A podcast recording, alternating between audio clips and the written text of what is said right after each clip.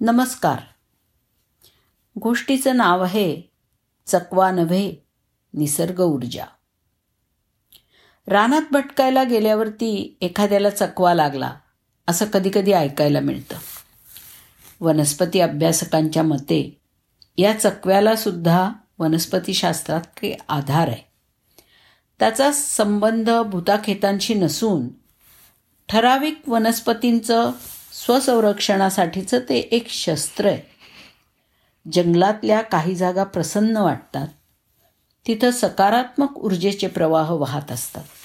तर काही जागा गूढ रहस्यमय शक्तींनी भारलेल्या वाटतात आणि त्या आपल्याला अस्वस्थ करतात.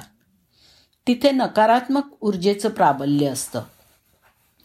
त्या ऊर्जेच्या संपर्कात माणूस आला की माणसाचं संतुलन बिघडतं. तो भारलेल्या अवस्थेत जातो. अशी भारून टाकणारी एक अरण्य शक्ती तिथे असते. रानावनामध्ये पडणारा चकवा किंवा रानभूल म्हणजे पानाफुलातल्या वृक्षवेलीतल्या या अज्ञात गूढ शक्तीचा अनुभव. त्याबद्दलचे थरारक अनुभव ऐकले की मन थक्क होतं. काही झाडांच्या संपर्कात आल्यावरती काही वेगळंच चैतन्य जाणवू शकतं. मनाची बेचैनी थांबते. जंगलातल्या झाडाझुडपांमध्ये असलेली शक्ती आपल्या जाणीवेच्या पलीकडे असल्यामुळे गूढ वाटतं. ही शक्ती सर्वच वृक्षवेलीत असते असं नाही ठराविक परिसरात ती आढळते. डॉक्टर जगदीशचंद्र बोस यांनी सिद्ध केलं आहे की झाडांना भावभावना असतात. समोरच्या व्यक्तीबद्दल नकारात्मक भावना येताच झाडं वृक्षवेली भीतीने आक्रसतात. या उलट सर्व वनस्पती संगीतामुळे बहरतात. त्यांच्याजवळची ही उपजत अरण्यशक्ती विलक्षण आहे. प्राचीन वेदांमध्ये वृक्षांबद्दल ही जाणीव दिसून येते. विविध वनस्पतींचा उपयोग विविध आजारांमध्ये कसा करावा याबद्दल अनुभवसिद्ध माहिती त्यात दिलेली आहे. भृगुऋषींच्या सांगण्याप्रमाणे झाडांना थंडी व उष्णतेचं स्पर्श ज्ञान आणि गंधाचं आणि चवीचं पण ज्ञान असतं.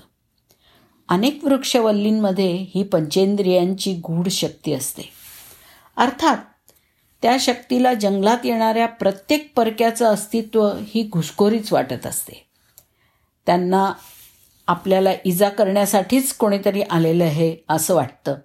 मग स्वसंरक्षणासाठी काही वृक्षवेली पानाफुलातनं उग्रगंध सोडून आपल्याला त्रस्त करून सोडतात. त्या उग्रगंधाचा परिणाम सौम्य किंवा तीव्र भूल दिल्यासारखा होतो. परिणामी प्राणीमात्रांना गुंगी येते. कमी जास्त प्रमाणात स्मृतीभ्रंश होतो. त्यामुळे आजूबाजूच्या व्यक्ती दिशा यांचं भान राहत नाही. आपण कुठे आहोत? कुठे चाललो आहोत? कुठे जायचं आहे हे कळेनासं होतं. मेंदू बधीर होतो. आणि मागे पुढे डावीकडे उजवीकडे कुठेच जाण्याचा रस्ता सापडत नाही. फिरून फिरून व्यक्ती त्याच जागेवरती येते. हीच ती रानभूल. आणि हाच तो चकवा. या रानभुलीत सापडल्यानं कमकुवत मनाच्या व्यक्तीचं मानसिक संतुलन बिघडू शकतं. ती व्यक्ती अर्धबेशुद्ध अवस्थेत राहते. आफ्रिकेत तर संपूर्ण माणूस गिळंकृत करणारं झाड आहे. काही वनस्पती दिवसा तर काही रात्री उग्र गंध सोडतात. स्वसंरक्षणासाठी वेली माणसाला या तीव्र गंधामध्ये गुंगवतात भूल पाडतात. रानभूल ही ठराविक अंतरापर्यंत आणि ठराविक वेळेपर्यंत आपल्या मेंदूचा कब्जा घेते. या भुलीच्या सीमेबाहेर जाताच त्याचा परिणाम आणि गुंगी कमी होते. नवेगाव अरण्यातल्या अशाच एका अनुभवाची गोष्ट. इथला निसर्ग आणि वन्यजीवांचं निरीक्षण करण्यासाठी एका शाळेचं तिथे शिबिर भरलं होतं. प्रत्यक्ष अरण्य वाचनानंतर दुपारच्या जेवणासाठी सर्व चोवीस शिबिरार्थींनी परतीची वाट धरली. थकव्यामुळे सर्वांची चाल मंदावली. काही वेळाने लक्षात आलं की दोन मुली आणि एक शिक्षिका दिसत नाहीयेत.